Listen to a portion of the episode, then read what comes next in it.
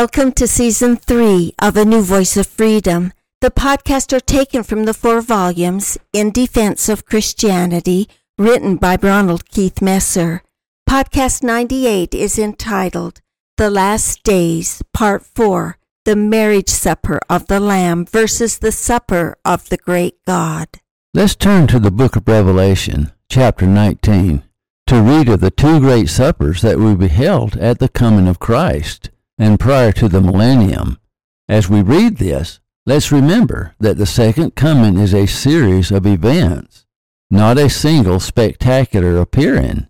Many things happen during the second coming, both for the preparation for the coming of Christ and for the preparation of the ushering in of the millennium. There will be no magic wand and poof, all is done. Think of the second coming of Christ as the preparation for the millennium, and think of the millennium as a thousand year period of well established government ruled by Christ and administered by his disciples. It is an extremely elaborate system of government. But before that can happen, the entire world must be overthrown, and all of its governments collapse, and the wicked removed from the earth. That does not happen in an instant suddenly. In addition, elaborate preparations are made before Christ comes, many during unspecified periods of time. In two previous podcasts, we talked about the rise and fall of Babylon. In chapter 14 of the book of Revelation, an angel announces the fall of Babylon.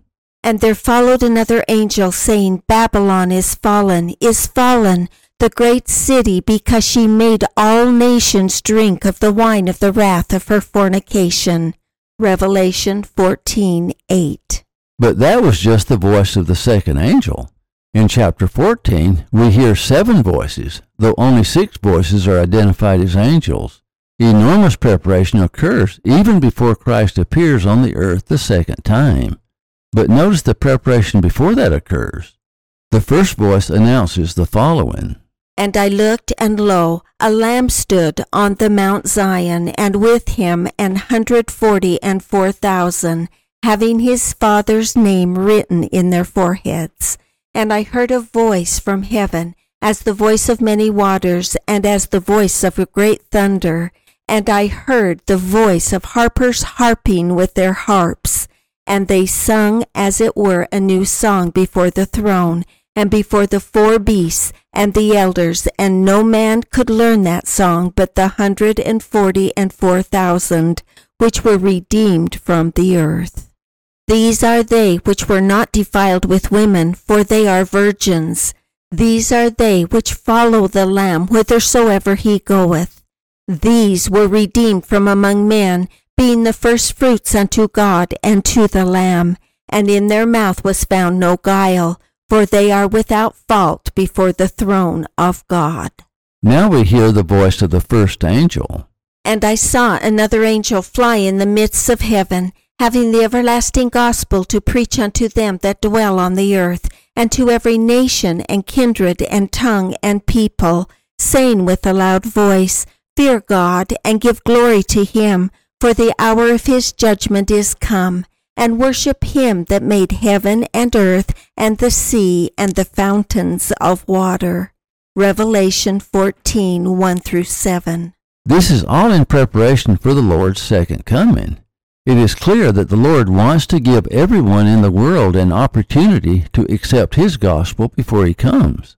The Lord does not want His children to be caught by surprise, unprepared. He wants them to be invited to the marriage supper of the Lamb and not to the supper of the great God. Christ wants to save the world and not to condemn the world. John does not say how long that will take, but we do know that the second angel suddenly announces that Babylon is fallen, is fallen. That will come as a great surprise and will happen suddenly. Alas, alas, that great city Babylon, that mighty city, for in one hour is thy judgment come. John is speaking of the collapse of the world's economy, and we know from the crash of 29 how that can occur suddenly. We also know that out of that collapse came World War II. The crash of 29 is a mere economical glitch compared to the collapse of the world economy predicted by John. The world recovered from the Great Depression. The world will never recover from the fall of Babylon. World War II is a skirmish to the world wars that will occur during the end time. The final wars will be a full nuclear catastrophe. There will be a universal division, but it won't be along political lines. It will be along moral lines. Those who are on the side of truth and virtue, regardless of their political or religious affiliations, and those who aren't. Man is presently doing all he can to make that economic collapse a reality. Some are trying to set up a one world government, a one world banking system, a one world money system. That will bring an inevitable collapse. When one falls, all fall. We have no gold or silver standards. Paper money is as fragile as the paper it is printed on, and virtual money will replace paper money anyway. Money has become an illusion, and when faith in the illusion is gone, universal panic and overnight collapse is inevitable. Those who think that the book of Revelation is a myth or fable will discover that it was a sure prophecy. And when that prophecy is fulfilled, even the most calloused will see the clear connection.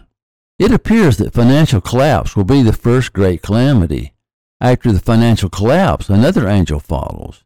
John describes him as speaking with a loud voice. That has two connotations. One, he is an angel of great authority, and two, many will hear his voice. And the third angel followed them, saying with a loud voice, If any man worship the beast and his image, and receive his mark in their forehead or in his hand, the same shall drink of the wine of the wrath of God, which is poured out without mixture into the cup of his indignation and he shall be tormented with fire and brimstone in the presence of the holy angels and in the presence of the Lamb. And the smoke of their torment ascendeth up for ever and ever, and they have no rest day or night, who worship the beast and his image, and whosoever receiveth the mark of his name. Revelation 14 9 through 11. The one world banking system will be an evil system ruled by widespread corruption, secret societies, and organized criminals. Though ruled by man, Satan will be behind it, and only the corrupt will benefit from it. Who is the beast? It is the second beast described in Revelation 13, carrying the secret symbol of 666. That is the beast that represents a one world economy ruled by very evil people. And he causeth all, both small and great, rich and poor, free and bond, to receive a mark in their right hand or in their foreheads, and that no man might buy or sell save he that had the mark, or the name of the beast, or the number of his name. Here is wisdom. Let him that hath understanding count the number of the beast, for it is the number of a man, and his number is six hundred threescore and six. Revelation thirteen sixteen through 18. Members of the secret society will decide who has the number. Clearly, it will be very high government officials held together by secret oaths and multi-layered corruption. The corruption will be so deep, good people will not be able to prosper. It will no doubt be sealed in blood and protected by murder, intimidation, and power, held together by laminated levels of bribery. Those who worship the beast will suffer the wrath of God. But the Lord does not want man to suffer. That is why the third angel announced that the gospel would be preached to the entire earth. Notice the blessings of the faithful saints. Here is the patience of the saints. Here are they that keep the commandments of God and the faith of Jesus. And I heard a voice from heaven saying unto me, Write, Blessed are the dead which die in the Lord from henceforth. Yea, saith the Spirit, that they may rest from their labors, and their works do follow them. Revelation 14, 12 through 13. For the unfaithful, however, it is not well. And I looked, and behold a white cloud, and upon the cloud one sat like unto the Son of Man, having on his head a golden crown, and in his hand a sharp sickle.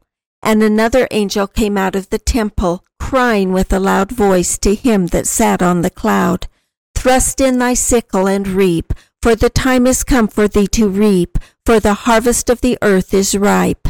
And he that sat on the cloud thrust in his sickle on the earth, and the earth was reaped. And another angel came out of the temple which is in heaven, he also having a sharp sickle. And another angel came out from the altar, which had power over fire, and cried with a loud voice to him that had the sharp sickle, saying, Thrust in thy sharp sickle, and gather the clusters of the vine of the earth, for her grapes are fully ripe. And the angel thrust in his sickle into the earth, and gathered the vine of the earth, and cast it into the great winepress of the wrath of God. And the winepress was trodden without the city, and blood came out of the winepress, even unto the horse bridles, by the space of a thousand and six hundred furlongs. Revelation 14, 14 through 20. There are two feasts mentioned by John at the second coming of the Messiah. The first is a supper that we all want to attend. It is called the marriage supper of the Lamb. The second supper is a supper no one, if they understood, would want to attend. It is called the Supper of the Great God. Let us turn to chapter 19 of the book of Revelation. And after these things I heard a great voice of much people in heaven saying, Alleluia! Salvation and glory and honor and power unto the Lord our God. For true and righteous are his judgments, for he hath judged the great whore, which did corrupt the earth with her fornication, and have avenged the blood of his servants at her hand. And again they said, Alleluia. And her smoke rose up for ever and ever. And the four and twenty elders and the four beasts fell down and worshipped God that sat on the throne, saying, Amen, Alleluia. Revelation 19, 1 through 4. Only the righteous will be invited to the marriage supper of the Lamb. And a voice came out of the throne, saying, Praise our God, all ye servants, and ye that fear him, both small and great. And I heard as it were the voice of a great multitude, and as the voice of many waters, and as the voice of mighty thundering, saying, Alleluia, for the Lord God omnipotent reigneth. Let us be glad and rejoice and give honor to him, for the marriage of the Lamb is come, and his wife hath made herself ready and to her was granted that she should be arrayed in fine linen, clean and white, for the fine linen is the righteousness of saints. And he saith unto me, Write, Blessed are they which are called unto the marriage supper of the Lamb. And he saith unto me, These are the true sayings of God. Revelation 19, 5 through 9. Christ will appear in glory with his army. For the righteous it will be glorious, for the wicked it will be frightful. And I saw heaven opened, and behold a white horse, and he that sat upon him was called faithful and true, and in righteousness doth he judge and make war. His eyes were as a flame of fire, and on his head were many crowns, and he had a name written that no man knew but he himself. And he was clothed with a vesture dipped in blood, and his name is called the Word of God. And the armies which were in heaven followed him upon white horses, clothed in fine linen, white and clean. And out of his mouth goeth a sharp sword, that with it he should smite the nations, and he shall rule them with a rod of iron. And he treadeth the winepress of the fierceness and wrath of Almighty God. And he hath on his vesture and on his thigh a name written, King of kings and Lord of lords. Revelation 19 10 through 16. The second feast is one that no one would want to attend. It is called the Supper of the Great God. The imagery of John captures the horror. And I saw an angel standing in the sun, and he cried with a loud voice, saying to all the fowls that fly in the midst of heaven, Come and gather yourself together unto the supper of the great God that ye may eat the flesh of kings, and the flesh of captains, and the flesh of mighty men, and the flesh of horses, and of them that sit on them, and the flesh of all men, both free and bond, both small and great. And I saw the beast, and the kings of the earth, and their armies, gathered together to make war against him that sat on the horse, and against his army. And the beast was taken, and with him the false prophet that wrought miracles before him, with which he deceived them that had received the mark of the beast, and them that worshipped his image. These both were cast alive into a lake of fire burning with brimstone, and the remnant were slain with the sword of him that sat upon the horse, which sword proceedeth out of his mouth, and all the fowls were filled with their flesh. Revelation 19, 17 through 21. John describes those who will attend the supper of the great God. These shall make war with the Lamb, and the Lamb shall overcome them. For he is Lord of lords and King of kings, and they that are with him are called and chosen and faithful. Revelation 17:14. It will be all of those who make war with the Lamb. The outcome of the battle is predetermined. The purpose of the book of Revelation is to tell the saints which side to be on, the winning side or the losing side. It is their choice. Satan will be bound and Babylon will fall. That is the message.